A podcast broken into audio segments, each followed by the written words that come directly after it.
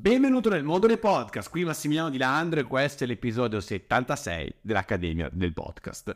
Oggi parliamo di come ottimizzare il tuo nome del tuo podcast per essere più compiacenti con la SEO. Ovvio, naturalmente non sarà la soluzione definitiva, ma sicuramente è una soluzione che ti può permettere di non fare la cazzata di mettere dei nomi veramente inutili che non vengono ricercati e che appunto poi danno problemi. Prima di iniziare, come sempre, sentiti libero di condividere questo podcast sui tuoi canali social, ricordati di mettere segui a questo canale in modo tale da vedervi sempre nella tua home quando pubblico un nuovo episodio. Partiamo!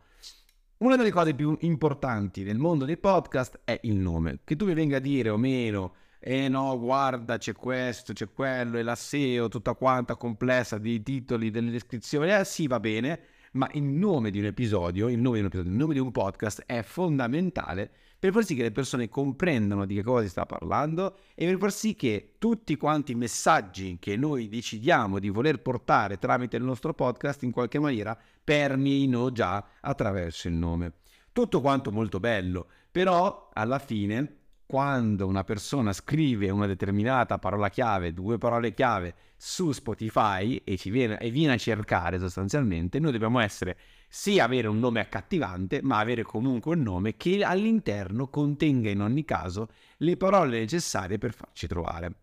Ed è quindi qui che sta veramente il gioco. Il gioco di chi crea il punto il nome del tuo podcast o te che stai creando il tuo podcast è un gioco dove andiamo a far permeare un po' il discorso di ricerche SEO, quindi ricerche Google, cosa cercano le persone, e un po' facciamo permeare anche una questione di eh, guarda che bel nome, senti come suona bene, senti che tipo di impatto, senti che cosa dà, ok?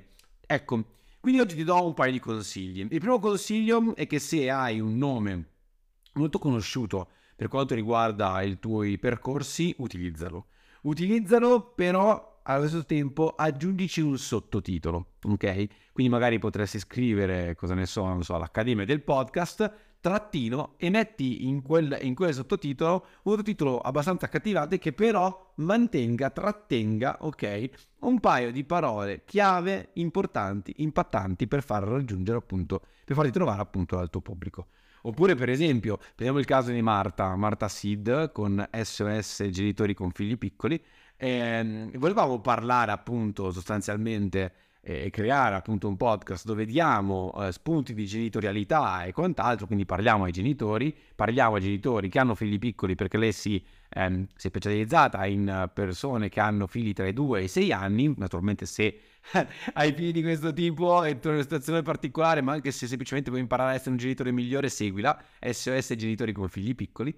E in questo podcast noi appunto parliamo di eh, come trattare meglio eh, il nostro partner, come migliorare l'ambiente familiare, eccetera, eccetera, eccetera. Ora, Naturalmente, cosa cercano queste persone? Potrebbero cercare genitorialità? Certo, probabilmente sì. Potrebbero cercare genitori? Sì, forse. Figli piccoli? Sì, forse. Come comportarsi con i figli piccoli? Sì, forse. Tenute comunque situazioni di questo tipo dove sostanzialmente eh, la persona fa una ricerca più o meno specifica. E quindi cosa succede? Succede che nel nostro caso, quello che io personalmente ho fatto è stato utilizzare uno strumento che è, aperto a disposizione di tutti quanti, poi devi saperci leggere i dati naturalmente, che si chiama Google Trends, ok? Io su Google Trends che cosa faccio? Non vado a vedere una questione di stagionalità, cerco si possono vedere anche le stagionalità, quindi capire quando pubblicare cosa, perché le persone cercano questo, cercano quello, cercano quell'altro, vero? Ok? Ma ancora prima di arrivare a una questione di ehm, capire un pochettino la stagionalità di quelli che possono essere eh, sia gli episodi e quindi i titoli, le ricerche e quant'altro, ancora prima di questo io semplicemente vado a confrontare che cosa viene cercato di più. In questo caso noi cosa avevamo come situazione? Avevamo una situazione dove volevamo mettere da una parte solamente il nome genitori, cioè il sostantivo genitori, dall'altra parte solamente il sostantivo figli. Io però ho detto, caspita, se io fossi un genitore vorrei imparare a essere un genitore migliore. Non scriverei magari eh, come comportarmi con, con, mio figlio, ma come voler, cioè, come diventare un genitore migliore, quindi come essere genitori migliori, eccetera, eccetera. Quindi ho confrontato le parole genitori e figli e mi sono accorto che cosa? Che sostanzialmente nel momento in cui ho fatto la ricerca eravamo proprio in una situazione molto simile, ok? avevamo una situazione un po' particolare, quindi erano molto simili, quindi era un po' stupido sostanzialmente andare a togliere l'uno o l'altro. E quindi che cosa ho fatto? Ho deciso di creare un nome che contenesse all'interno entrambe le parole chiave. E quindi dato che contiene all'interno entrambe le parole chiave, naturalmente cosa mi viene? Mi viene molto semplice farmi trovare. Prendiamo un altro caso, un caso dove però in questo caso non ci ho messo la mano io, eh, però che ha molto senso. Social media medico di Yasmin Al-Sibai, ok? Social media medico comunque porta molto questo concetto semplificato del io sono un medico, voglio lavorare sui social, magari scrivo proprio social media medico e trovo proprio una persona che mi parla di come costruire la mia presenza online, il mio posizionamento, il mio personal branding se sono un medico. Cioè, magia praticamente, la cosa più bella del mondo. Quindi il mio consiglio in questo caso qual è? È sempre quello di trovare ehm, o utilizzare il nome di qualche percorso, un nome ricorrente che noi appunto abbiamo, mm, per esempio possono esserci veramente un sacco di casi particolari, parlo per esempio, so, di Federica, Federica Malca, la ragazza che ha fatto Wildfulness appunto con, con me, eh, lei ha appunto questo percorso, tutti quanti la conoscono per la sua Wild Way, appunto Wildfulness, che è appunto il nome del suo podcast, ha deciso di mantenere quel nome del podcast. Ecco, in questo caso la puoi aggiungere se vuoi un sottotitolo con due o tre parole chiave, a meno che la descrizione non sia fatta veramente molto bene in ottica SEO.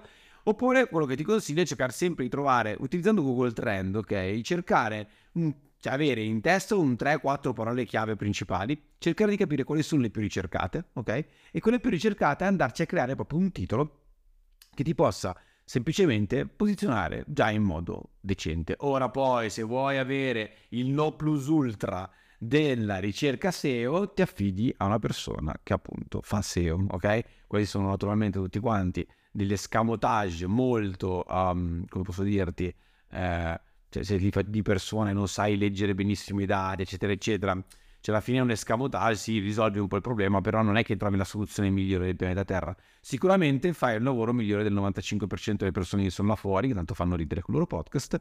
Se vuoi aggiungerci poi il discorso della SEO o qualcuno che paghi proprio di fare, ti fa la ricerca SEO perfetta, allora a quel punto sei veramente superiore al 99% delle persone che fa podcast.